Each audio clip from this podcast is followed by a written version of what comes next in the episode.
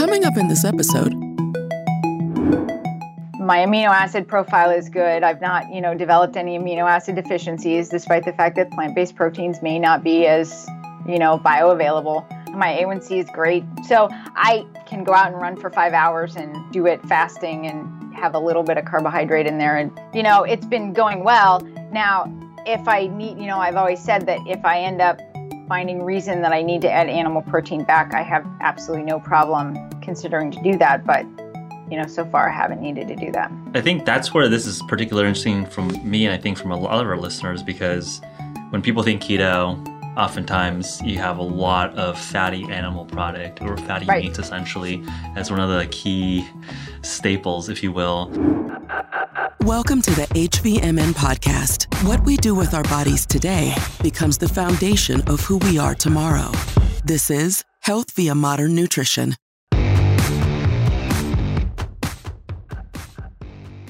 Dr. Carrie Diulus, really great to have you on the HVMN podcast. Hi, thanks a lot for having me. I appreciate it. So I'm really excited to have this conversation because over the history of our podcast, the ketogenic diet, metabolic syndrome, how to manage some of these conditions through nutrition is very important, or, or one of our most recurring topics. And in recent months, the school of thought around using the carnivore variant of keto mm-hmm. has been a popular topic of conversation. So I'm really excited to hear your perspective, your experience from doing the ketogenic diet from a plant-based perspective.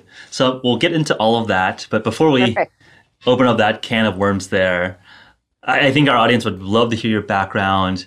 I know you're one of the first female spine surgeons to be certified in, in the United States. So an interesting medical background and, history there. I actually did a pathology residency after I graduated from medical school and was competing internationally at the time in duathlon. Sustained an injury that was pretty substantial and ended up shifting to orthopedics. I did my residency then at the Cleveland Clinic and was there for six years and thought I was going to do sports orthopedics. Ended up falling in love with orthopedic spine and went out to San Francisco, did a spine fellowship out there where, yes, I was one of the at least first 10 to the best of our ability to figure out orth- female orthopedic spine surgeons.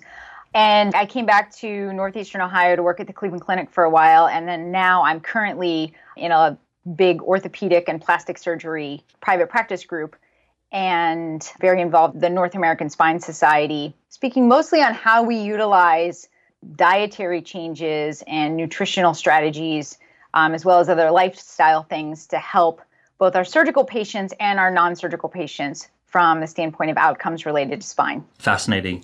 I think just growing up, I think you get the stereotype of orthopedics being very just jockish big men, you know, manipulating people and all that. So I'm just curious yeah. from a training and going through the sort of the pipeline perspective, how was that? I mean, a fun experience. I mean, I think it may, kind of makes sense given your sports background, that sports orthopedics was an initial entry point. Curious to hear how yeah. I guess the initial entry into the spine really, I guess, captivated you, and you decided to shift that direction.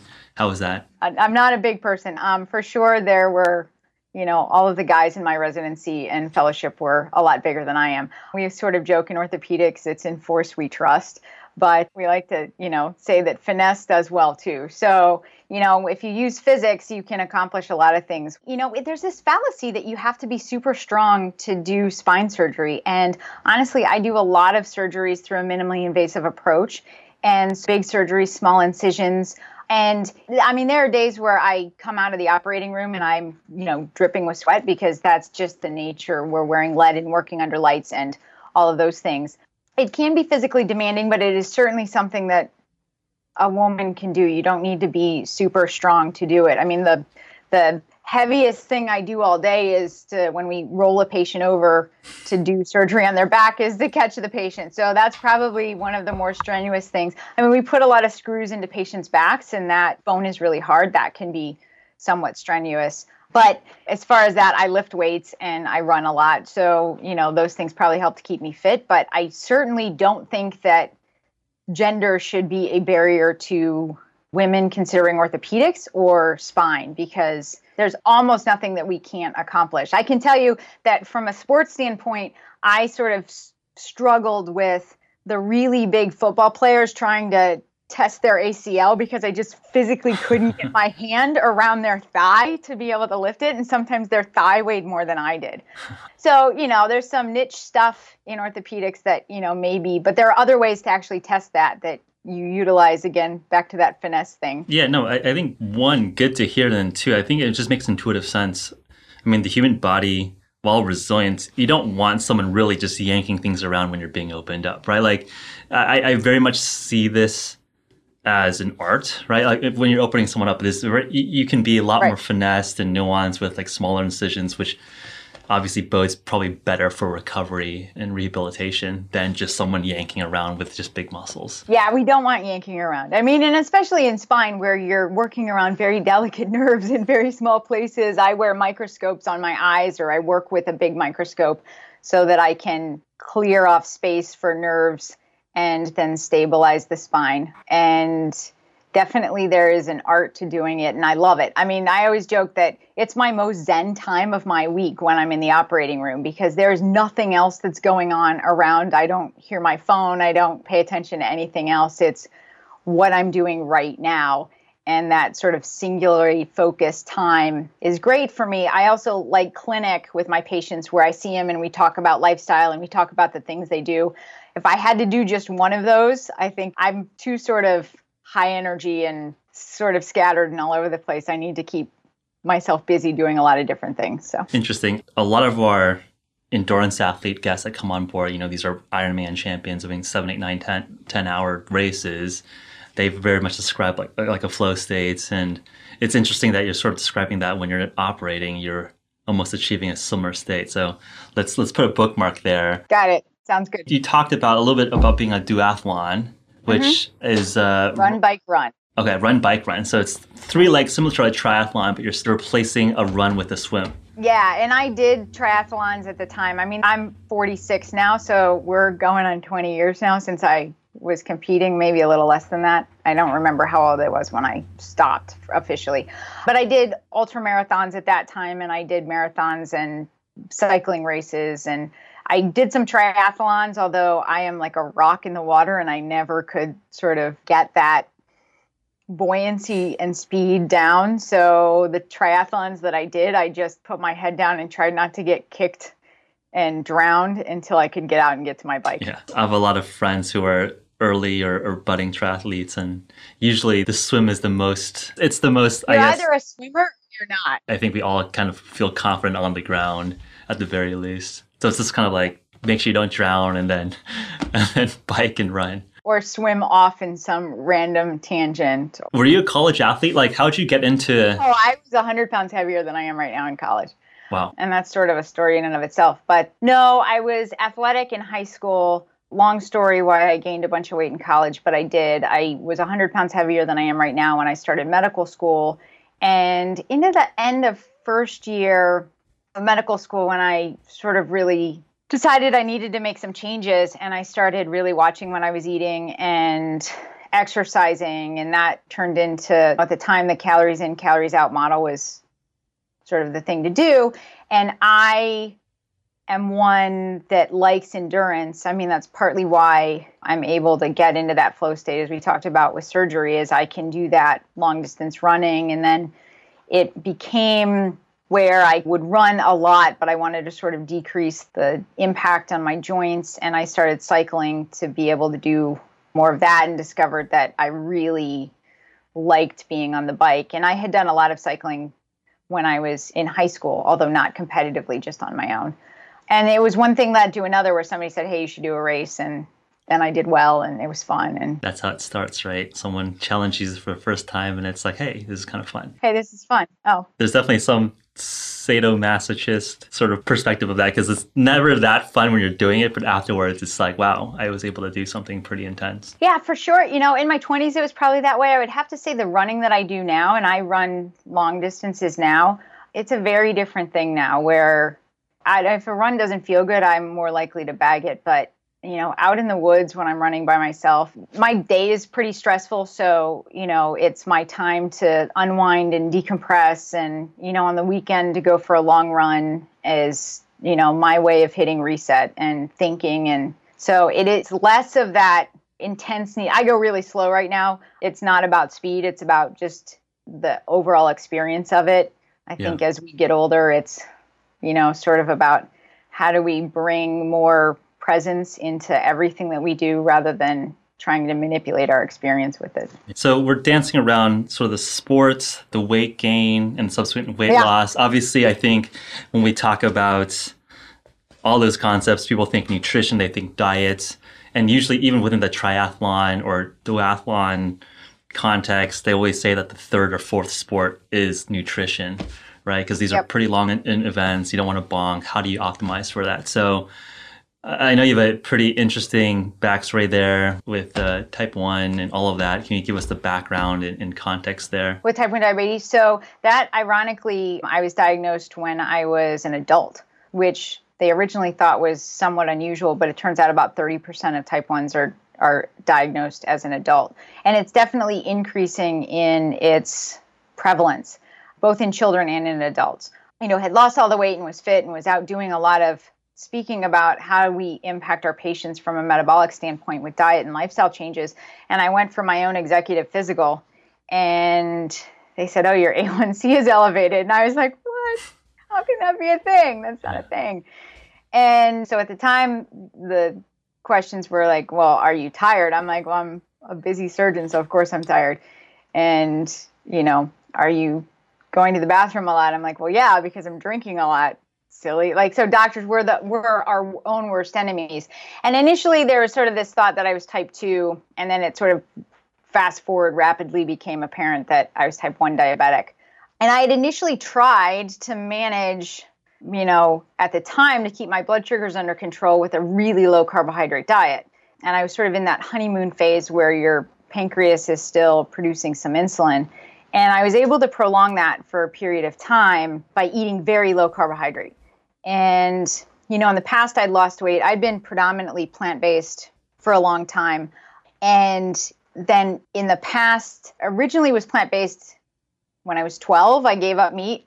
And even when I gained weight in college, I was, I sort of called it a crepitarian diet. And at age 12, was it a moral, ethical, personal preference, taste? A little bit, yeah. I mean, I just honestly didn't like meat. My mom I shouldn't say bad things, but like she, whenever she cooked meat, it was like to perfection and then 45 minutes longer. Um, so I just didn't really like it. I remember saying the only things that I like about meat are the condiments that you put on it. So, and I was gaining weight at the time, you know, in my family, weight gain, you know, we sort of genetically are predisposed to easily gaining weight. And I was, and it seemed like a way. I read about the Pritikin diet at that point, and I was like, all right, well, I'll give this a try and the avoiding meat just sort of stuck for me for a long period of time. I mean, it's not something I don't I don't really like it. I mean, I'm an animal lover. I think that that probably has a little bit less to do with it. It's not really an ethical thing. It's really about let's just be real like I want to fit into a certain size of clothes yeah. and that's, you know, what motivates and I want to be healthy and that's what motivates a lot of what I do.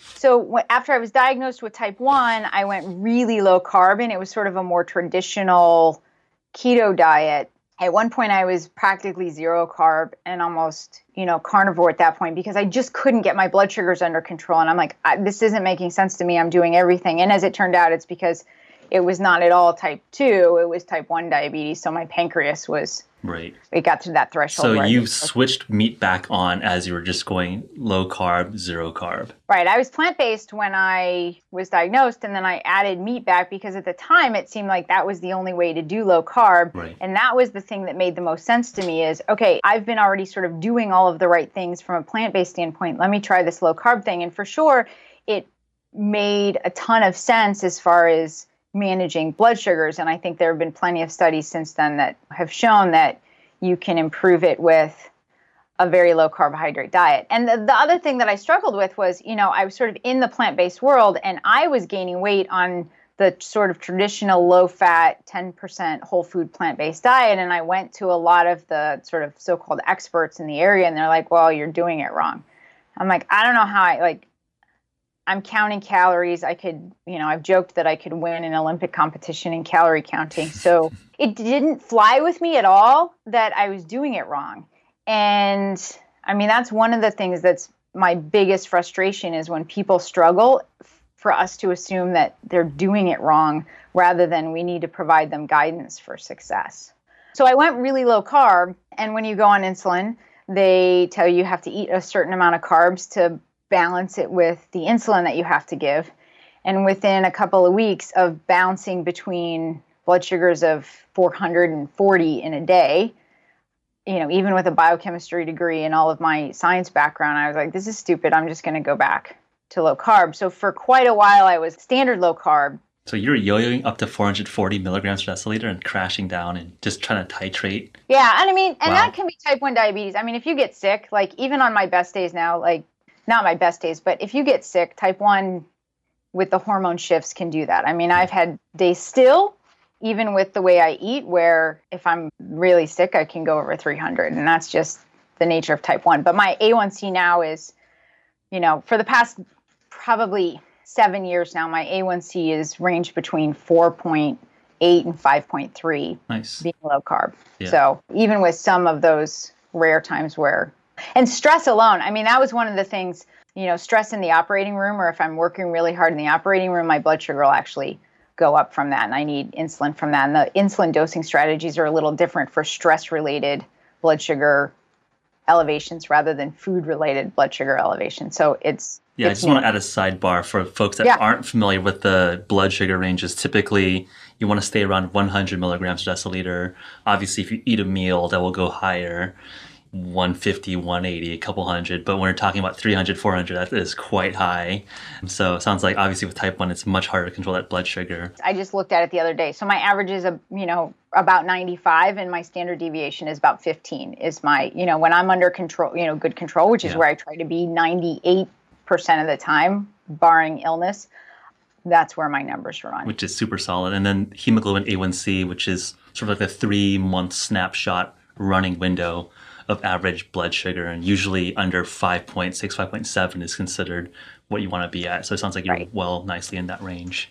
Yeah, we start to diagnose diabetes, either type 1 or type 2, when you get over 6.5.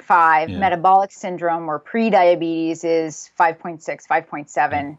and above. And there's data on, you know, the microvascular, which are the small blood vessel complications, or the macrovascular, like heart complications depending on where your A1C is at. And we can see some of the microvascular complications of diabetes, even in what's considered a more normal range where you're in that pre diabetic range. So I see a lot of patients with that. And part of it is I want to minimize the complications, the kidney complications, the neurologic complications. I'm a surgeon, so my vision is super important, obviously, and from a cardiovascular standpoint. So there's that but i also am a mom and a wife and a surgeon and an athlete and i don't want to have to mess around with roller coaster blood sugars all day. So that's the other motivation for staying super low carb. Can you speculate why adult onset type 1 is increasing? I mean i think that's something that I mean, I don't think I think this is an open science question, but obviously this is something that I'm sure you've thought about more than than most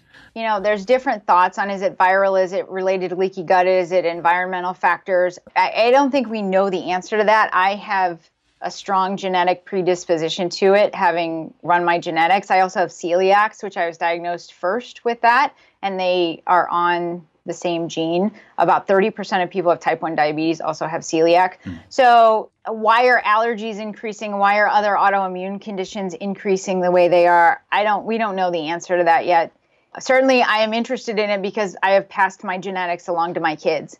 So if there are things that we can do to figure it out, but I wonder, you know, is oxidative stress that I did when I was exercising like crazy is that a factor? The lack of sleep as a, you know, orthopedic resident for the better part of 15 years, you know, was that a factor? I think those are all potential factors. Why it hit at that particular moment, you know, is a stressful time in my life that may be related to it but it's hard to know, you know, and yeah. there's a lot of kids. I mean, there are little, little kids, like six months old, that are diagnosed with it. So basically, they don't have those factors where they're in utero factors. Who knows? Right. A lot of the type 1 parents, you know, have a go back and say, "Oh, should I have done this different with my kids?" And the thing is is we can't like I don't know what pathway with my own kids to try and prevent it other than keeping them active, keeping them healthy, dealing with, you know, all of the lifestyle stuff, making sure they're getting good sleep. But honestly, parenthood is about survival 99% of the time anyway. So, yeah. And I suspect perhaps something to do with environmental pollution and something like that, which is very, very hard to control unless you're living in like in a glass box or something. Right. I mean, and I grew up out in the country. We had well water. We ate foods that we got locally. So we we didn't eat a lot of processed stuff necessarily growing up. Yeah, it is what it is. You got to play the cards you're dealt, right? It sounds like you Right. did most things right and just all right. So it's a, something they've got to handle and deal with. Sorry for bouncing around a little bit, but it's fun to hit on some of these topics. So you moved back to a ketogenic diet. You mm-hmm. reincorporated animal protein into your diet. You saw some success, but obviously this is somewhat early in your experimentation and self sort of nutrition practice. Let's continue on from there. Yeah, I mean, I had no intention of going back to plant based because I didn't think that that was something that was possible to do low carbon plant based. And it's sort of a complicated story, but I got a virus and it impacted my stomach and for a period of time.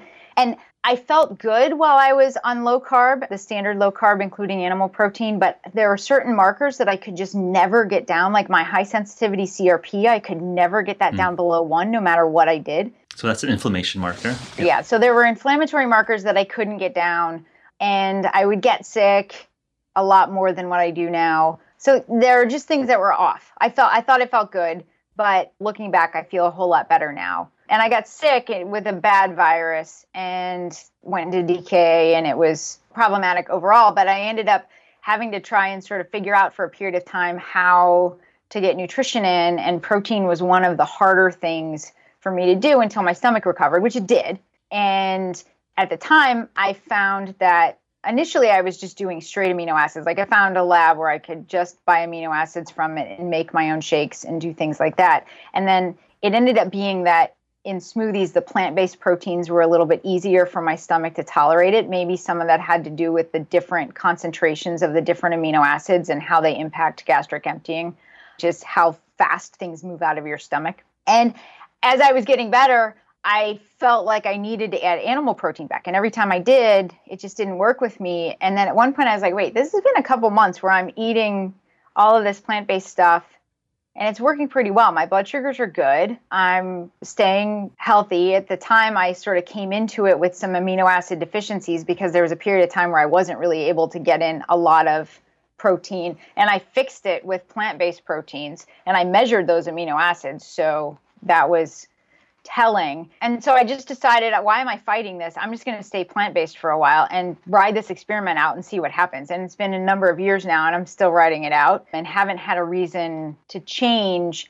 my inflammatory markers. So my high sensitivity CRP went to 0.2 or 0.3, depending on which lab we look at. My A1C has stayed good my amino acid profile is good. I've not, you know, developed any amino acid deficiencies, despite the fact that plant-based proteins may not be as bioavailable. My A1C is great, so I can go out and run for five hours and do it fasting and have a little bit of carbohydrate in there. And UCAN is what I use for that. Yep. But it's been going well. Now, if I need, you know, I've always said that if I end up finding reason that I need to add animal protein back, I have absolutely no problem considering to do that. But you know, so far I haven't needed to do that. I think that's where this is particularly interesting from me, and I think from a lot of our listeners, because when people think keto, oftentimes you have a lot of fatty animal product or fatty Right. meats essentially as one of the key staples, if you will. So, what does your diet look like? I imagine avocados, nuts. What is your, you know, you know how, how are you filling up, you know, 2,000, 2,500 calories or whatever calories you're eating? I typically have black coffee in the morning, and if it's an OR day, honestly, I just operate all day and then I eat when I get home. I mean, oh, I'll Oh, wow. keep some avocado or some nuts with me, macadamia nuts, pistachios. You have to be a little bit careful. Like everybody in the low carb world knows, like you can go too intense on nuts. Yep. But if I eat during the day, like I'll make a salad. And actually, I helped out with Ethan Weiss with the Keyto, the key eats, where the meal plans, we sort of set up a lot of the plant based meal plans for that program. And so a lot of that is sort of, we outlined it in that to give people ideas. But, you know, a big salad or a smoothie for lunch, and in that I'll put kale, arugula, romaine, spinach, The plant based sources of fats are olive oil, avocado, nuts and seeds. I intermittently go back and forth. I'll use whole coconut. I'm not, I don't use as much coconut oil at this point. Mm. And then I'll add some plant based proteins to that. So that may be, there's a thing called lupini beans, which it's an Italian bean that have zero net carbs after the they're you know sort of brined and processed um, and so i'll throw those into a salad black soybeans tofu tempeh hemp seeds chia i don't use a lot of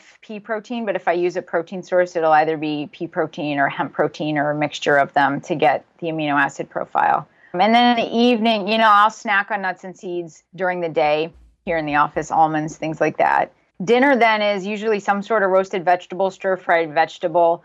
Lately, I've been super busy, so it's been really simple. Sometimes I try and make Indian type dishes or other things like that. There's a hemp risotto that I've made that I really like. It's good. And then another one of the plant based proteins. So I'll put the protein with it. If I run a lot, then I'll increase the amount of protein. I may have a protein shake after a really long run and maybe some increase in branched chain amino acids with that. But again, that's more sports specific stuff, not necessarily general health stuff. Fascinating. So, and then I eat dark, like Lily's dark chocolate. I'll have that almost every day because I like chocolate. Yeah, and actually, the 100% dark chocolate is actually very, very low in net carbs. Yeah, Lily's makes a great dark chocolate. It's sweetened.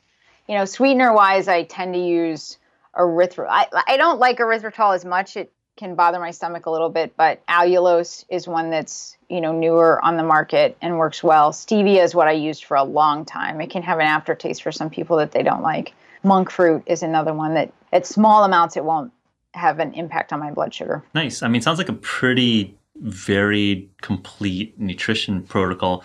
I mean, I think one of the questions I think a lot of people would have is how do you get enough fat, right? Because I think it's like usually if you want to be low carb or keto, you want to be, you know, upwards of 70 plus percent fat. And obviously there's some yep. variation. So obviously that means a lot of avocado, nuts. Avocado, olive oil, nuts, seeds, macadamia nuts. I mean, those are high in percentage fats.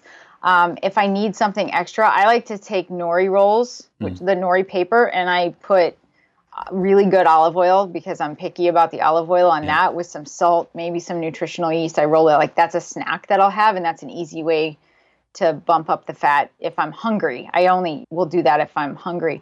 But it's really not hard to get the fats. I mean, there are plenty of healthy plant fats that are unprocessed that are out there. Yep. I eat an avocado at least a day. I mean, I buy them super green and put them in the fridge and I buy like 20 at a time. Uh, that's something that I've been personally want to experiment with. And I think, you know, just kind of the, the key points there, it seems quite palatable and, and doable. But I have to admit that I've been much more on the carnivore side of things. And it's kind of interesting to not make it this a argument or a debate per se, but maybe talk about some of the trade-offs or considerations when and it sounds like from your perspective you're not necessarily dogmatic on plant versus carnivore either but i think it would be helpful for our listeners just to get some of the considerations on what to think about or what to optimize when you're choosing more of a plant-based or more of an animal-based version of low yeah. carb. And it sounds like the fat choices or the oil choices that you're choosing, olive oil, aren't like sort of the demonized sort of soybean oil or canola oil. So like some of the highly oxidized PUFAs yeah, I'd love to tease into some of those considerations that folks perhaps on the on the animal side would be like, hey, plant-based keto is dangerous or risky because of XYZ. But it sounds like you're already making choices or, or decisions that avoid a lot of the sort of low-hanging fruit that's easy to criticize from the sort of carnivore side. I am doing this based on my own lab markers, which improved. And I didn't do as well when I was on a more meat heavy diet. So for me, can I say maybe it's my gut microbiome? Like I don't know the answer to that. Why is it that I tend to do better on plants and other people don't? Why do some people really struggle with broccoli and asparagus and Brussels sprouts and you know all of those things whereas I not only love them but I feel really good when I eat them. Yeah. So I don't know that I know the answer to that. Maybe people have leaky gut and that's why carnivore diet because it's high in glutamate is a potential benefit for them because they're healing their gut whether you know people can stay on it long term i'm not sure whether i can stay on this long term i don't know it's been a number of years and so far so good. Right. Maybe I'll add fish back at some point. We keep omega 3s. I take algae oil. I'd stop taking that if I added something like salmon back, and I may do that. I worry, you know, the current literature is still that, you know, elevated LDL is a problem. I have really high lipoprotein little a. Even on a plant based keto. Lipoprotein little a isn't really something that's necessarily modifiable by diet. Fair so enough, that's one of those things that is strongly genetic, and there's some ways that you can manipulate it a little bit. So, you know, the most current thinking is if you've got that, you want to keep your LDL as optimized as possible. Plus, I'm a type 1 diabetic, so you want to keep LDL as optimized as possible. And, you know, not to get into that, that's sort of outside my wheelhouse to have that argument. But my LDL went into this high 60s, low 70s, or my particle count is optimized on the plant based low carb diet. So those are some of the benefits that it, there was a substantial drop when I shifted from a more traditional ketogenic diet to doing more plant-based. And whether that's the fiber, whether that's the PUFAs, because you, I do still get them, but I get them in a whole food form. You know, I'm not smart enough to know whether the controversy around the PUFAs is it related to how you process these seed oils in order to get them out, or is that an issue? Or is it the PUFAs themselves? You know, I don't know the answer to that, but I know there's data that shows that PUFAs can have a positive impact on LDL. Obviously, I get a lot of monounsaturated fats in olive oil and a lot of the polyphenols in there. So, what are the factors there that are anti inflammatory and good for your lipid profile? Yeah, I mean, there's definitely some open science here. And I think my understanding there for seed oils or PUFAs is that the two main concerns are the omega 3 to omega 6 ratio. It sounds like you're balancing the omega 3s with something like algae oil, which you can get Right. DHA and EPA from algae oil. Yep. And then from a lot of these refined seed oils, there's a high oxidation risk there where those Yeah. uh, PUFAs turn into sort of like the oxidized forms that aren't necessarily great to build up your cell walls or cell membranes. Yeah, everybody throws out do you have to supplement to be on a plant based diet? You have to supplement B12 if you're vegan. That is not controversial. You have to do it. But I have MTHFR because, you know, why not um, add it to the mix of Yeah. my genetic glory? So I've taken uh, methylated B vitamin complex forever. My husband is homozygous for MTHFR as well, so he takes it and he eats animal protein. And we live in I live in northeastern Ohio, so nobody that I check and I check almost all of my patients have normal vitamin D levels. So hmm. I take a vitamin D supplement, which is the same as I recommend my husband do. And you know, there's literature in the spine world and in the orthopedic world around optimizing omega 3 and how omega 3s compete with omega 6 for the same enzymes and it either goes down the inflammatory pathway or the anti-inflammatory pathway. And so, you know, I do think it's important to get adequate amounts of omega 3. You can obviously get it from fish sources and I think people who eat salmon 5 times a week, they're getting it. Do you get an, you know, I supplement it with algae oil again because you can get EPA and DHA. And I do some plant-based versions of that, but that's an ALA. I happen to have run my genetics and I know that I'm a good converter of ALA to the EPA and DHA. Other people may struggle with it because they're not, but you can supplement if you need to. Right. So, the only supplement that's really different that I use myself than what I use for my patients or my family is the B vitamin. But again, you know, there are people who need to take B vitamins, the methylated B vitamins anyway. What is the acronym MT? MTHFR. Yes, and and that's a gene related to, as you're saying, the methylation of B vitamins. So yeah. yeah. So I'm just fascinated to learn a little bit about your biomarkers because I know that some of the concern with an animal-based ketogenic diet or carnivore ketogenic diet is that you get a lot of saturated fat, and that sometimes drives up the LDL, uh, low density lipoprotein. And it sounds like your LDL is quite controlled, and I think that's been some of the debate I would say within the keto or low carb community. One is LDL in itself an important marker? Is that predictive of cardiovascular disease? The traditional mainstream is like, of course, like you. That's why you have statins. That's Right. why you control it. That's very, very bad. Lower LDL as much as possible. The Dave Feldman sort of um, LDL is more of an energy transporter for Right. triglyceride or free fatty acids. Uh, LDL in of itself is not necessarily a predictor, but it sounds like for your case, you saw the LDL shift favorably when you shifted to plant based, and obviously the key thing was uh, CRP, reactive protein, which is a very common infl- inflammation marker. Any other biomarkers that you thought were interesting? I mean, I think that's probably something that would be helpful for listeners who are interested in keto and interested in going more plant based or animal based. Obviously, I think something like LDL or, or just seeing other people's biomarkers and how they shift could be informative for people to make decisions around okay like i might be trading some risk here but maybe right. getting some benefit here i think that's obviously, you know, consult with your doctor, get right. educated. Don't just listen to us talking and not knowing your your specific situation. But I think it's educational or at least entertaining to understand some of the levers that are in play between plant-based versus animal-based ketogenic or low-carb diets. But before you answer that question, let's take a quick break. Hey y'all, Chrissy's back. Now, you've already heard about Keto Collagen Plus, but how is it being used within our community? Let's hear from one of our own customers, Sarah, about her results after using Keto Collagen Plus. I'll have a couple scoops of this in the morning, shaken over ice with a splash of almond milk, and that's literally all this needs. I mean, the, the flavor is, it's the best. I'm getting all the clean proteins and micronutrients in the process. There are plenty of collagen supplements on the market, there are huge advantages for going with HVMN. They're all about transparency in the way that they label their products.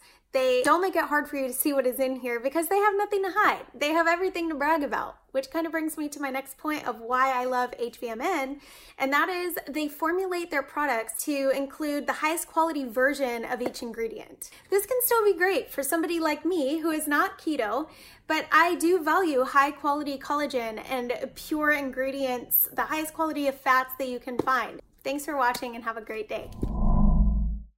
I would defer to somebody like Ethan Weiss to really go into the discussions about LDL. It's, you know, even though I was a pathologist and I understand the, you know, laboratory science aspect of it and the mortality data and all of that, it's outside of my wheelhouse to really get into the deeply into the science from a professional standpoint around that. To me, the data makes the most sense for me it would seem looking at it to optimize my LDL. Mm-hmm. So other biomarkers that are out there that you can do. I mean, again, I've looked at my own amino acid profile. That gets expensive. There's other thing. Homocysteine is another marker that you can check. I mean, you can run all sorts of nutritional panels on people, whether those are super helpful or not. It's a little hard. There's a lot of labs that are out there running these different nutritional, like urine organic acids and things like that. Are they super helpful? I, I mean, there's not enough data to say it. If you're a high level athlete or if you don't feel great, I mean, I think those those are things that can be interesting. Sometimes we see that, and then the question becomes okay, so what do you do with this? Yeah. Is there solid data around running omega 3 to omega 6 ratios? Not solid. You know, it's interesting. We'll get there eventually. Right. It's definitely speculative and anthropological rather than like here's an RCT. For sure. Inflammatory markers are interesting. Homocysteine is another one that for me went down when I added the methylated B vitamins.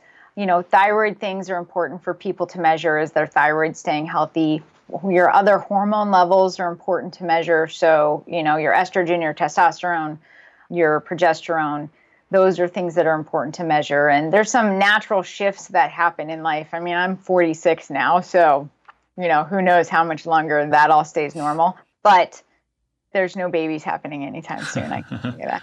So, you know, I mean, those are things that I think people can measure. I think honestly, I was really into measuring a lot of this stuff for a long time and wearing my Oura ring. And I mean, I have to say, the thing that's the most beneficial for me as a type 1 diabetic is to have a continuous glucose monitor. I hmm. think the data that you get from that is important when it comes to foods. But at the same time, I can do something about it. So if my blood sugar is elevated, I can increase my insulin. If your blood sugar is elevated from a food, you can certainly use that data if you're type 2 diabetic or if you have metabolic syndrome to change what you're eating so that you can optimize that. And at the end of the day, I think it's about asking yourself how you feel and are you enjoying what you're eating? Are you enjoying your life? Do you feel deprived? And, you know, look at those different things. Obviously, if you have, you know, health concerns, then you know, that are specific, then working with your doctor on those, you know, are important things that you can do. And the keto diet, I think, has a ton of benefits. Um, I utilize it in a lot of my patients. So I use it when, you know, we're in the pre surgery phase and after surgery. You know, anecdotally, I can say patients are using less pain medication and we've had lower infection rates.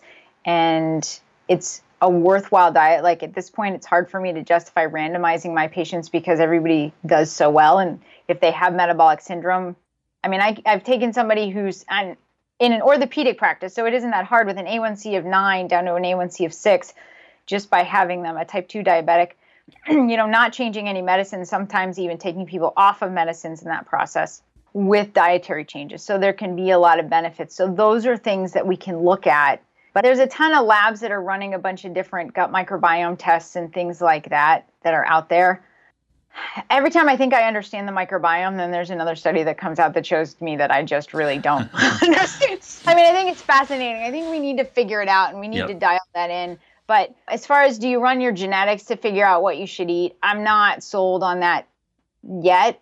I'm not sure that we're there. Can you run what goes on in your gut microbiome? I think you can change your gut microbiome, and the data has shown that based on what you eat. So, what I recommend somebody who's on a carnivore diet go to a do a complete 180 transition and go to a plant-based diet that's a low carb plant-based diet tomorrow. No, your gut is going to not have seen those you know fibers and it's going to freak out and you're going to feel miserable. Yeah. So Uh, so anything is a transition, right? I mean, I do worry about what happens to the gut microbiome if you don't feed it any sources of insoluble fiber for long, long periods of time. I mean, that concerns me. But the human species has eaten a varied diet from the existence. And that's why we've been able to populate this entire planet. Yeah, I think we're quite adaptive. I think, I mean, to answer that question there, I would say that the data or the evidence would suggest that okay, if we're not feeding the gut microbiome insoluble fiber, well, there's also a microbiome, I guess, fauna or species that live off of butyrate or short chain fatty acids, yep. which is you can get from you know eating carnivore. So you essentially, right. obviously, the folks or the the microbiome or like bacteria that thrive off of fiber aren't gonna survive. It's just like very much shifting your gut microbiome.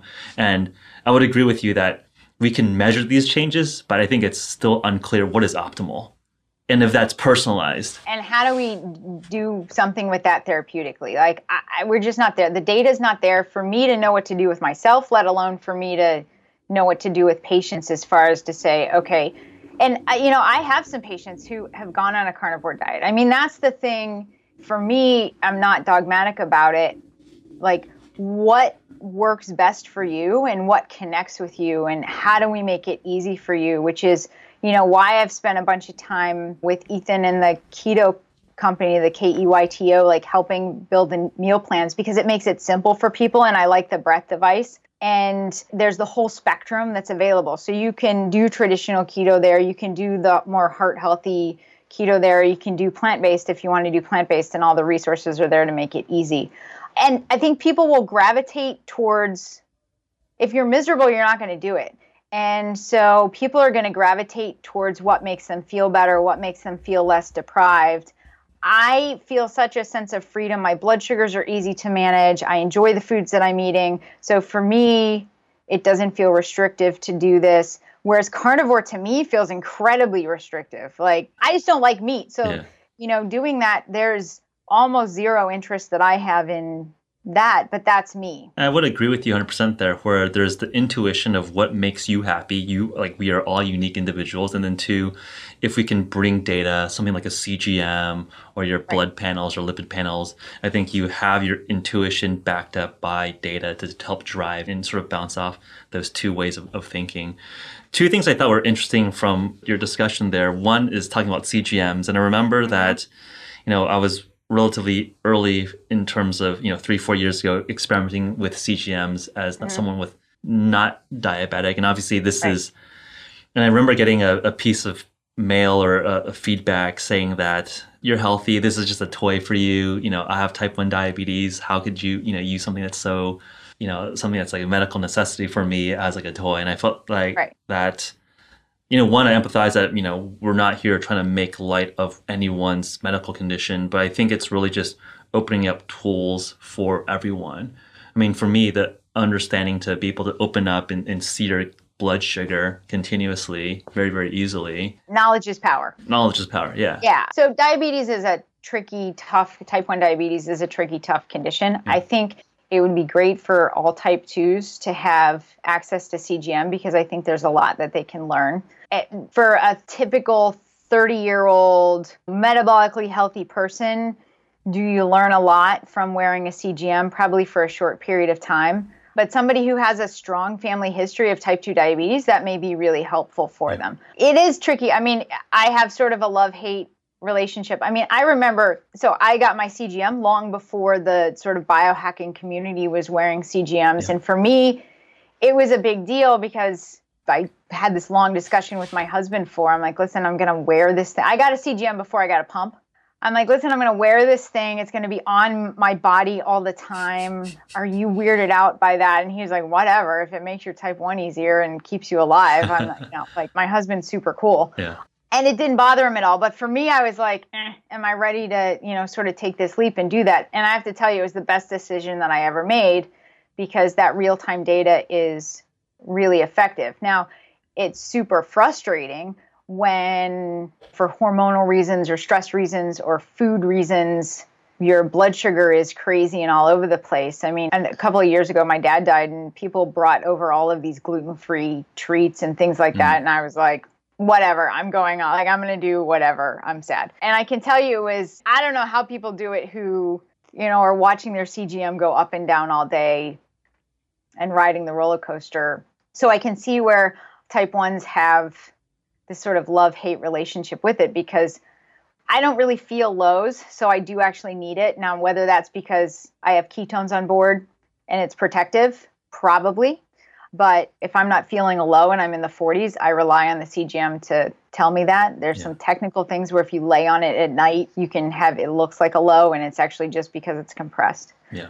But I think it's cool for the bio. I mean, now it's not a big deal to wear it. And yeah, hopefully it's the future where we just have this sort of not just blood sugar, but you know all the key biomarkers. It'd be cool if you had like a real time inflammation measure or something, right? Oh yeah, I mean, I would love to have a continuous ketone meter and a lactate meter. Like I would love for it all to be there so I know am I running truly in my sub lactate threshold exactly. or have I crossed over? Like I, I, mean I love that. Some of it, you know, I played with the Oura ring for a while. I just recently I wore it for about a year and then I put it in a drawer because I'm like, I, you know, I've made any changes that I'm going to make. Now I wake up and I know whether I had a good night's sleep or yeah. not. I'm not sure at this stage. Maybe down the road I'll find some other thing that I'll want to hack into it, but sometimes data is too much and you just need to unplug from all that stuff. There's a automated insulin system that you build it yourself, so it's sort of an artificial pancreas that a group of type 1 diabetics and people who love them created this where nobody's making any profit off of it.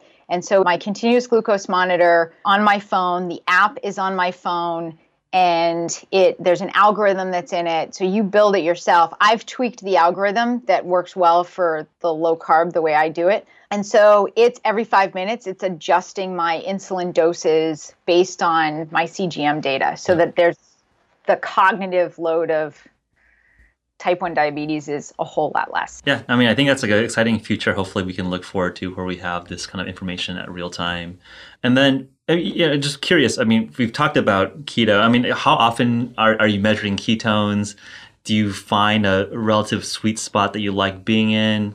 Is that something yeah. that you just stop measuring after a while? You know, where are you with uh, ketones? I still measure the ketones a lot and I use it with patients. So for some of my patients, I want to get them because they have neurologic conditions and I do want to get them to a therapeutic level. I feel like, and this is anecdotal and still sort of feeling our way through the dark on this, there's data around patients who have seizures that you're trying to control them where you need to get them therapeutically. Mm-hmm. And there's a lot of new exciting data around utilization with these for the Department of Defense to alter seizure threshold and things like that. Yep. I tend to find that I feel best when my beta hydroxybutyrate is around 1.5 or higher. That's decently high. I mean, it's not so. I mean, for folks listening, it's not trivial. I mean, a lot of people will say the threshold for nutritional ketosis is 0.5. So if you're above 1.5, That's quite good. I mean, that's where I find my hunger levels go to zero, where I have to sort of remind myself to eat. And I'm not, I don't live there all the time. I mean, you know, I can go for a long run and I can come back and my beta hydroxybutyrate is six, which, you know, as a type 1 diabetic, I want to bring that down. Yeah. But so the thing, so urine strips are completely useless for me at this point. I can have a beta hydroxybutyrate of six and I can blow an eight on the Keyto meter and still have only trace on urine because our body, our kidneys adapt. And so you start to lose less of the acetoacetate. I was testing beta hydroxybutyrate at least once or twice a day in the past. I will intermittently test that much. Sometimes I'll test more. I do fasting protocols periodically and so, as a type 1, I want to know where my beta hydroxybutyrate is at because there are some slippery slopes that I can get into. Yeah, yeah especially at a type 1. I remember like the first time I was Googling ketosis four or five years ago, it was under the context right. of ketoacidosis, which is right.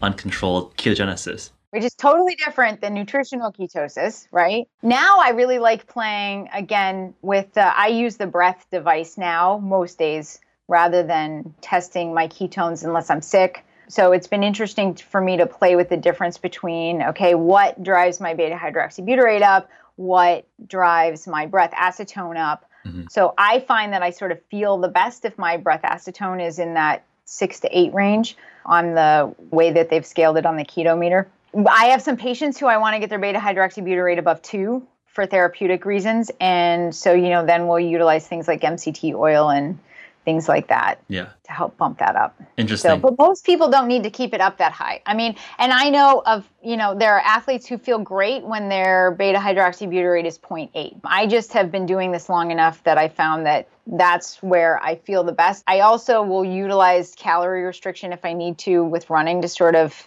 get it in that range rather than eating a ton of fat but i'm weight stable at this point. So paying attention to what goes on with weight, what goes on with those things are important. No, I think it's actually interesting. I'm glad you teased upon the different ways you can measure quote unquote ketosis. Because my day job uh, over at HVMN is to commercialize a ketone ester, and obviously measuring the effects of that is very important. I think you hit on the key ways. Blood is usually what clinical trials and studies benchmark on, so that's right. the most gold standard way to measure but obviously finger sticking is sometimes intimidating. So you have breath acetone, and right. acetone is considered a third ketone body, where acetoacetate, which is sometimes excreted through the kit or through urine, is measured mm-hmm. through urine strips. And I think just hit on the spot where, as someone is sort of more in more keto adapted, you see that acetoacetate level attenuate because it's like you're peeing out nutrients essentially. It doesn't make sense for you to be excreting out our bodies are super adaptive. I mean, this is I have this conversation in the plant-based community all the time whereas, you know, utilizing glucose as the primary fuel source and what is physiologic glucose sparing versus insulin resistance and all of those things, but our bodies get good at utilizing available fuel, which again goes back to that why we exist through famine and scarcity and all sorts of different food environments throughout yeah. the millennia.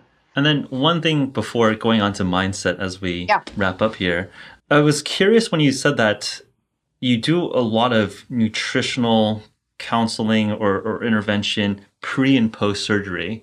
Yeah. That sounds relatively Eh, and this is outside my wheelhouse. I'm not a surgeon. Is that bespoke to? Is that relatively rare? I mean, it sounds like something that obviously makes sense. Like you're obviously priming someone for something invasive, yeah. you want to be doing stuff like that ahead of time. That sounds like that should be standard of care, but it, I, I don't think it is. Can you talk us through how you even came to that? Yeah, it's relatively new to have these conversations in orthopedics. I mean, some of the driver within orthopedics have to do with some uh, finances drive a lot of things. So, as the payment models for total joint replacements have shifted to where there's some shared risk. So, you know, if a patient has a complication, the hospital system can reimburse lower amounts or they end up sharing some of that expense with the care of the patient during that time. And physicians are incentivized to have better outcomes. So, for sure, there have been financial drivers to improving patients' metabolic health. And so, mm. part of that is the reason why my sort of speaking card gets filled up every year is having these conversations with how do we optimize patients from a metabolic standpoint.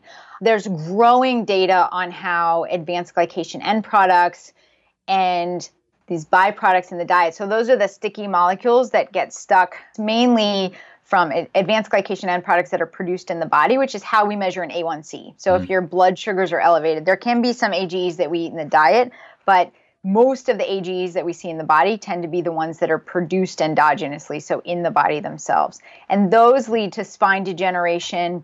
We see things like frozen shoulder, iliotibial band syndrome, which gives pain around the legs, um, all of those things can stick to nerves, which is why we get diabetic neuropathy. And actually, oftentimes, patients are diagnosed with diabetic neuropathy before they're diagnosed with type 2 diabetes.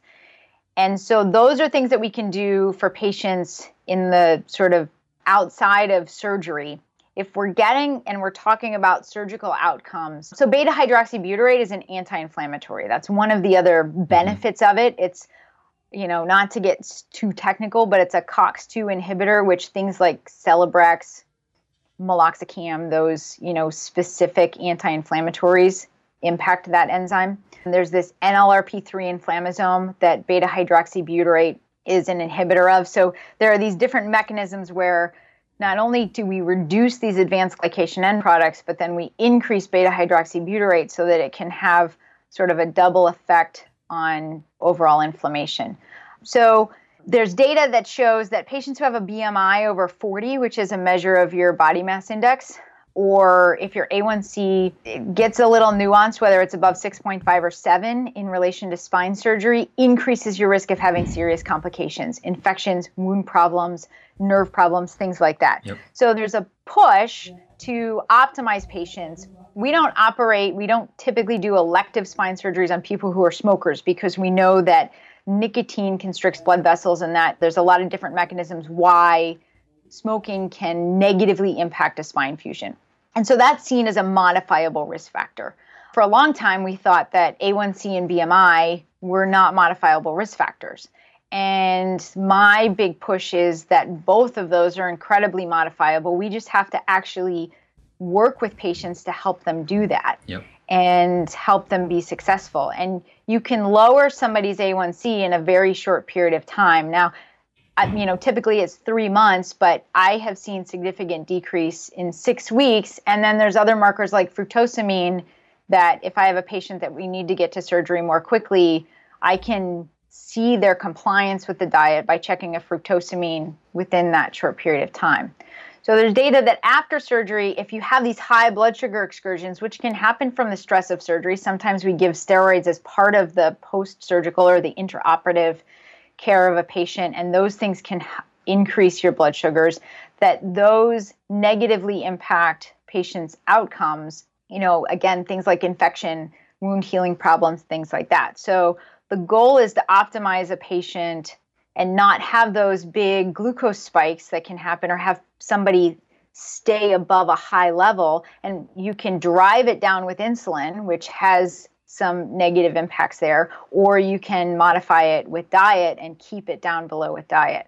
So, oftentimes, I'll ask my patients to go on the low carb diet before surgery. We always sort of have a joke around here because patients will sometimes do so well with the diet that they'll cancel surgery. So, you know, my husband has said, why don't you give them the diet after surgery and, you know, operate on them first? But it's not everybody, but a lot of patients will come into it, you know, feeling better. And there's some more data looking at the bariatric patients um, and other surgical outcomes. And it's still, we're still very much in the infancy of understanding how to utilize the ketogenic diet to improve surgical outcomes, but there's more and more focus on how do we do that. And so, you know, it's a diet that provides adequate amino acids. So you're going to have those building blocks for healing and then the anti inflammatory properties, especially in an era where we're trying to minimize the amount of opioids that we use for patients, there's some potential benefit there and people who are looking into that. Yeah, it's fascinating and it makes a lot of sense, and especially given the, the evidence around recovery rates and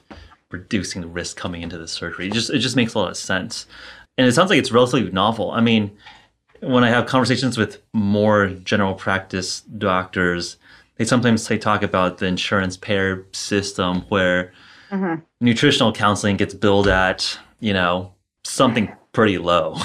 And right. then if you prescribe insulin or metformin, it's boom, you make the big bucks and you can right. get people in and out in 10, 20 minutes. I'm curious in terms of how you deal with the business side of medicine. It, it, it sounds like what you're doing is actually good for the end patient outcome. I mean, is that challenging with the existing insurance payer infrastructure, or have you found a way around it? Is that a problem in the surgery world?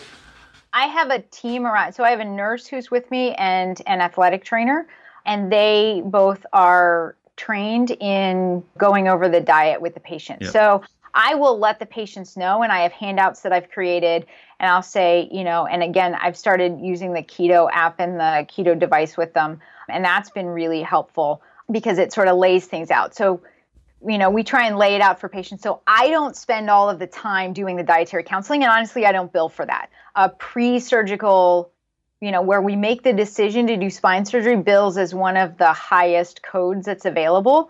And I'm spending that time talking to the patient about the risk. But, you know, a lot of the conversation I have, I honestly, I think at times we as surgeons have a better opportunity to impact our patients' overall health because it's not like going into the primary care doctor's office where it's okay, let's talk about your weight again this year. Let's talk about your markers again this year.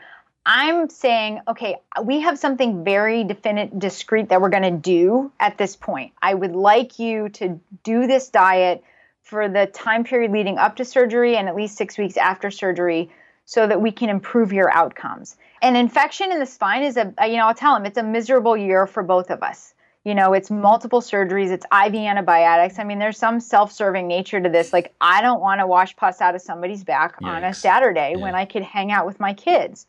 So, optimizing patients makes their post-operative process much better for both them and for me if I'm, you know, being honest about it. Yep.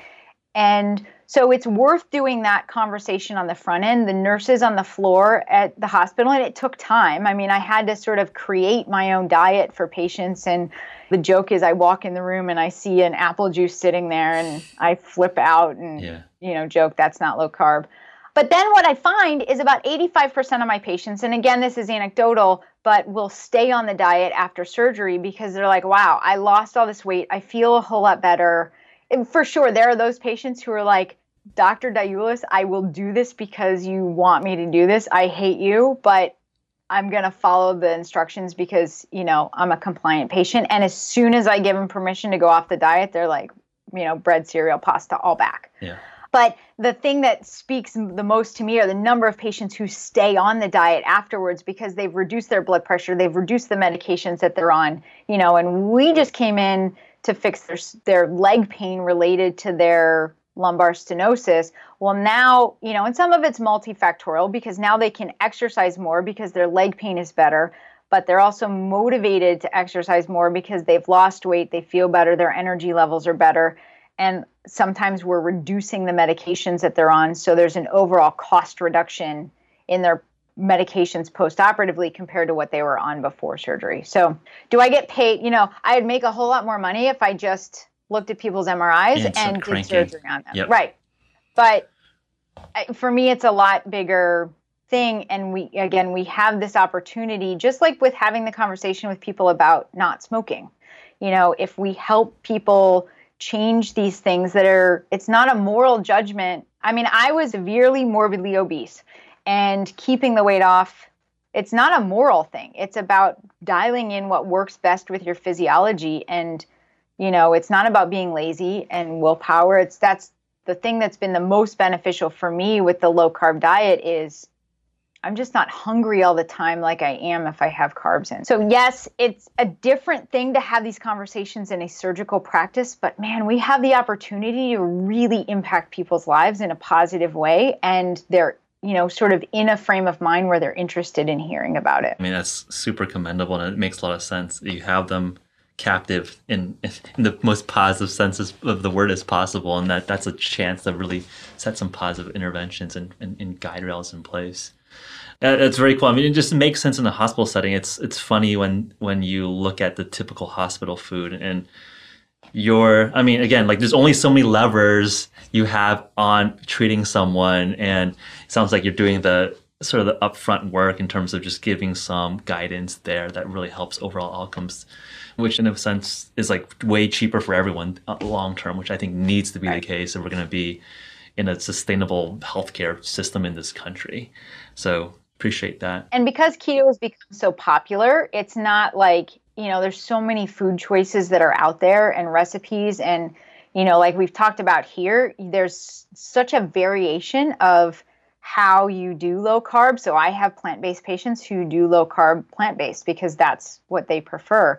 So there's a lot of ways that you can adapt it to what works for a patient. I mean, that's the biggest thing for me is that it can look slightly different for different people. It doesn't have to be like one prescriptive you know program. As long as you're getting the benefit that you're looking for there's different ways of there's more than one way up the mountain. So go back to the bookmark. We mentioned mm-hmm. right in the beginning about getting into a flow state. And it sounds like you're essentially doing some version of intermittent fasting uh, as potentially one way to help jumpstart that process. It sounds like on big operating room days. You just have a cup of black coffee and work through the day. So you're basically mm-hmm. doing like a 24 hour or a one meal a day fast.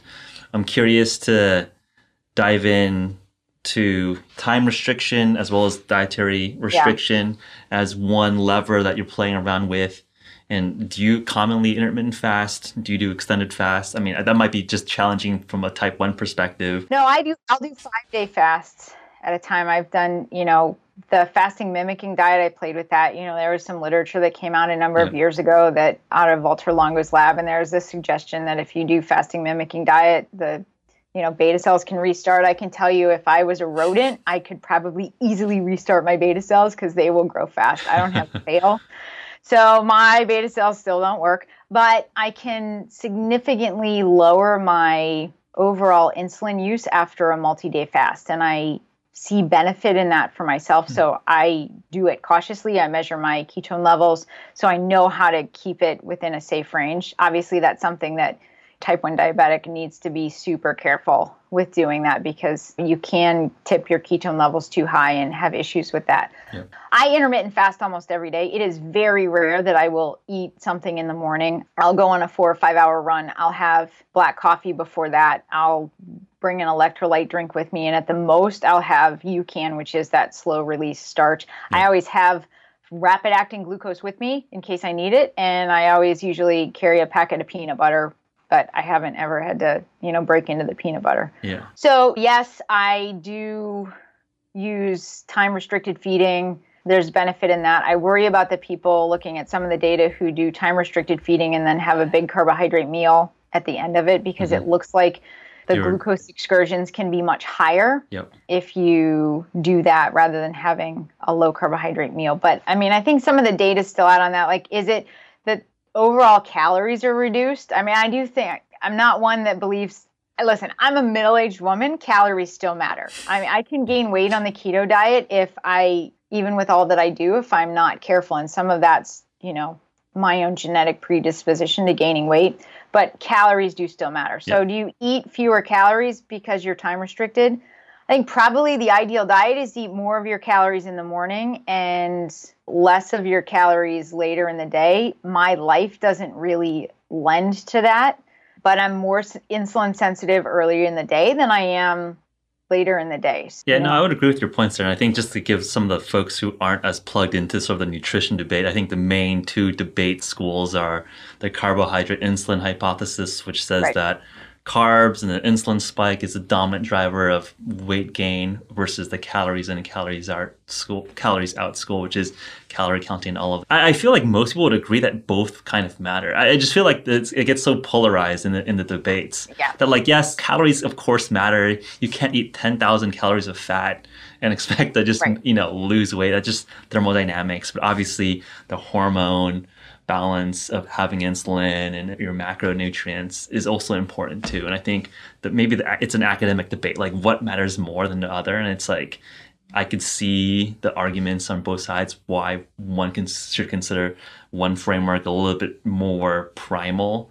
But I think from a practical perspective, think about both, right? Like think about controlling right. your calories and then think about how you want to balance your macros. I mean, there's this philosopher that I'm really, I, you know, followed his work for decades now named Ken Wilber who, you know, has said no one is smart enough to be wrong 100% of the time. so, I mean, basically for me that is wh- what are the strings of truth that are in all of this stuff. So, I can tell you that I gained 10 pounds immediately within a week going on insulin. And if I eat a bunch of carbohydrates and I have to give myself insulin, that is the quickest way for me to gain weight. No question about it. So the insulin carbohydrate model to me personally has validity. You know, the work that David Ludwig is doing, and in full disclosure, I published a paper with him and his group, Belinda Lennerz, who are, is there on using the low carbohydrate diet in type 1 diabetics. And we're mm. doing some additional studies, randomized controlled trial studies on that.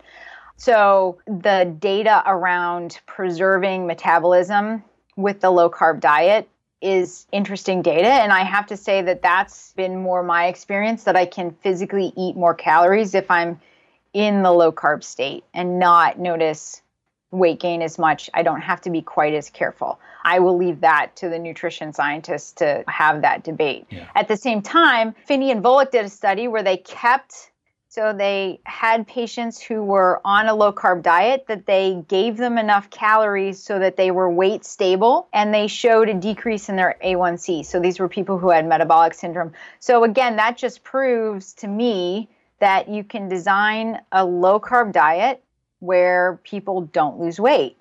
And calories in that particular case obviously still matter. And again, that's my experience. I can overeat calories if I eat mindlessly or eat for psychological reasons rather than eating to hunger on a low carb diet. It's easier. It is much easier for me to stay within those that framework if I'm doing a low carb diet. And I think it's that way for a lot of people where they're fighting their willpower less on a low carbohydrate diet than they are on a standard traditional calories in, calories out model. Well said. I, I would agree with that. And I think we all have the kind of intuitive experience. It's like easy to munch on popcorn or cookies or something, but it's a lot harder to munch on, you know, steak if you're, you know, animal based, or I guess like it's hard to munch on like too many avocados. It just gets too. You're full. Yeah, you're full. Now, I want to get inside the, the mind of a surgeon. Obviously, when you're doing these, I imagine multiple hour surgeries. I think this is interesting when I was talking to these marathon champions, triathlon champions. What is that mental state like? Because I think part of what I've been thinking about is obviously an upswing in interest in meditation, but I feel like a lot of meditation is very performative. It's not like actually real. I think people are just kind of like doing their little app for five minutes a day. I'm, not sure that, that does anything, but it feels like when people describe a true sense of flow where very present, really performing at peak performance, that seems to be the a, a truer state of being in a, in a meditative productive state. So i'm just still like i think probing at this mental state that i think we all kind of intuitively have felt at some point in our lives and trying to describe it in different situations. So i'm curious from a surgery perspective obviously very high stakes very high risk. You got to be precise. I imagine sometimes these hours these surgeries take multiple hours are you like yeah. thinking about every specific move or just go by by a blur? Is it just kind of a blink and you're done? Walk us through what it's like to yeah. be in your mind as you're doing some of these procedures. So again, all of these topics are fascinating to me. I've sort of studied meditation for the better part of almost 3 decades at this point mm. and had many many different practices and some of it were for very specific purposes. And I've done 10 day meditation retreats and had that experience. And there are different types of meditation. So I can't say that every surgeon experiences this. Maybe it has to do with the practice that I've done. Maybe not. I don't know the answer to that. I can just tell you in my experience, most surgeons will talk about the fact that time disappears when you're in the operating room. You know, anesthesia will ask, the joke is sort of like football time where they'll ask how much longer it's going to be and you know you'll say 20 minutes and that really means 2 hours. So you know but we have all experienced that where you're operating you're focusing you're doing what you're doing and you look up and you're like wow. Like for me it felt like half an hour but it was really 2 hours in actual feeling. So when I'm doing surgery, again, it's super focused because I'm doing it under a microscope. So there is not even peripheral vision a lot of times involved in what I'm doing. So I'm focusing on that particular area. It's mm. very precise. in doing it. So it's got all of my attention. And we'll have music playing in the room, but honestly, it's for everybody else there. I don't hear it until we get to the end where we're closing, and then, you know, it's a lot more relaxed environment. You're just really focused. I can tell you, you know, the chatter that goes on in my head where I'm constantly thinking about things and asking these different questions and going through, you know, what it is I'm going to do with my kids and scheduling and planning and do I need to get this done and what's the most interesting research article that I can read and what was the podcast that I listened to on the way in to work. When I'm operating, that is completely shut off. There is what I'm doing in front of me and it's very similar to me to this mindfulness states that you know I've gotten into in some of these very purposeful meditation practices. And if you look at some of the different monastic traditions based on whatever the religion is, there's that sort of chop wood, carry water, be mindful during the times when you're doing things yep. versus the times when you're sitting and doing sitting meditations. Those are different ways of getting into these different states. So I can say easily that I experience. Now, there are times in the operating room where things get stressful. And so then that shifts it. I'll actually see a spike in my blood sugar. And those are absolutely focusing moments, but the emotions change with that when you're having to think quickly and trying to figure out a different plan and what to do. Adrenaline dump, cortisol goes up, blood sugar goes up. Blood sugar goes up, yeah. So, you know, so that will shift it or if a patient, you know, if anesthesia says something's wrong with the patient, all of a sudden, you know, we start to move very quickly and you're still very focused, but then the overall, you know, body hormones change. But, you know, that's the biggest thing for me is I'm not thinking about what I'm doing the rest of my day. I'm not perseverating on what happened 3 days ago while I'm operating. All of that shuts off. Nice. I think in the modern age, people are seeking that clarity because I think it, we're just so like bombarded with the monkey brain chattering about yeah what happened right. on social media what should I be doing and it sounds like you're able to find that calmness within the storm of being in an operating room which is fascinating. I mean, do you feel like your meditation practice has helped you get in that state? Or is it just completely orthogonal? You, when you're a professional in the operating room, it just happened to be that you're focused? Or do you feel like just being attuned to your mindfulness helped you more easily get into flow state? I think I recognize it more because of the tr- the meditation the meditation training that I've had. Mm-hmm. I mean, my husband's a plastic surgeon, and I can tell you that some of the things that I say I experience, he's also experienced as well, and he doesn't have this background of meditation. He's done more of it lately. So, you know, some of those things being super focused, it's probably yes and. So I think probably the training that I've done, the amount of time that I've spent in seated meditation and different types of meditation have been helpful. You know, other meditation practices like Tonglen meditation practice, I don't know that that's necessarily helped with that, but I think most surgeons will say that this is a time when they are singularly focused. Mm.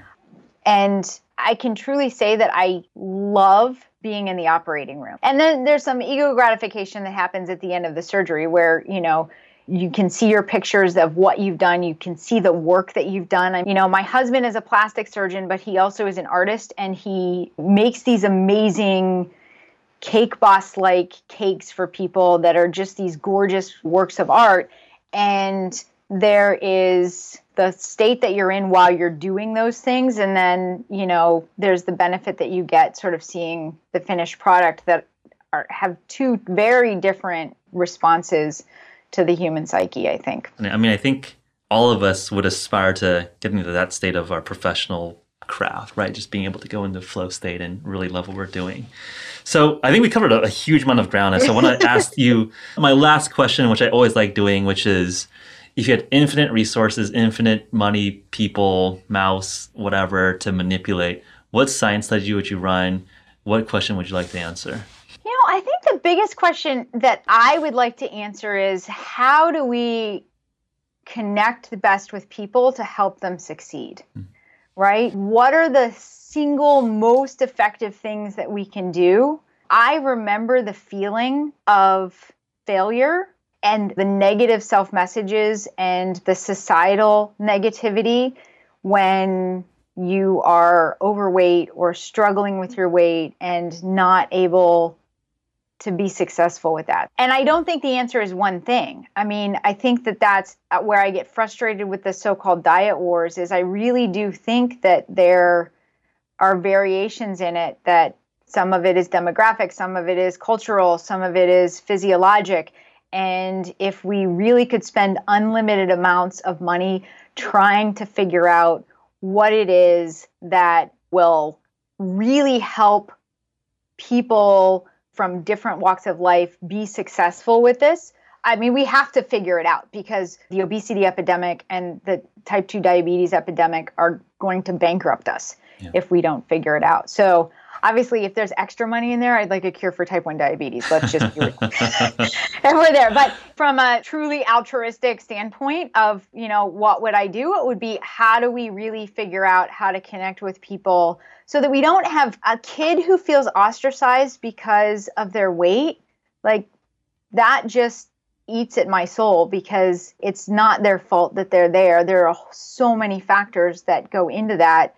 And we just need to really figure out how to help people get to the other side of metabolic health. Well said. I mean, sometimes when I ask that question, people have a pretty specific science question, but I think what you're asking is got a lot more practical impact. How do we actually affect population health, right? Like, how do we make our right. fellow citizens, fellow Americans, fellow world fellow humans be healthier, which is yeah. uh, ultimately what medicine is and what we ultimately want to have these conversations for. How do we educate and, and get people to think a little bit for themselves and and improve their health? And not be judgmental when people fail, right? Mm-hmm. Like because and I hate the like the, the word failure where they don't reach their goals because to me, you know, again, I was felt like I was doing everything right and I wasn't being successful. And there was nobody that I could really feel that I could reach out to to help navigate that and say, okay, what do you do different? So a lot of it was, I mean, if you look at the number of quote unquote diets that I've tried, it's been practically all of them. So, how do we really help people be successful? That is where I would spend the money. And it's huge. Obviously, like it's not one simple question where we can spend a million dollars and do the studies and figure that out. But how do we connect with people? How do we make it easy for them to follow? How do we give them markers of success? And again, that's part of the reason why I've had all these conversations with you know Ethan and Keyto and that because there's a marker that you can measure. There's a program where things can help you be successful with the Keyto device and the app. But ultimately, the bigger picture is how do we really connect with people and help them be successful. Well said, Carrie. So you're on Twitter, you're on social. What what are the projects? What are the shout outs? How do people follow along with all the great stuff you're working on? I have a Facebook page, which is Carrie Diulus MD. I have an Instagram page, which is also Carrie Diulus MD, and I try and post foods that I'm eating on there to give people ideas and kid pictures and dog pictures and all of those sort of fun life things. Yeah. And then on Twitter, I am CA Diulus, and I try not to get into fights on Twitter because it's just not my thing. Sometimes fun to jump in every now and then. Yeah, I mean, there was something that I saw recently where somebody was saying something ridiculous and showed spine pictures, and that it's rare that I will like you know, get engaged negatively with somebody on Twitter, but I was like, I just had to call that one out because the pictures just didn't correlate at all with what they were saying, and I was like, I can't. I'm calling BS. Like this is a. Sp- I'm I'm the expert here. Not yeah, I got to call that one out. So. All right, we'll leave it at that. Thanks so much for the time. I think we covered a, a bunch of topics here. I'm sure that our listeners will probably have additional follow up questions. So if we get uh, enough of a momentum there, we'd love to have you back on. It was a fascinating conversation. Yeah, happy to. Thank you so much for the opportunity. I really really, really appreciate it. Likewise. Thank you. Thank you. If you're interested to learn more about HVMN, visit www.hvmn.com slash pod. Thank you for tuning in.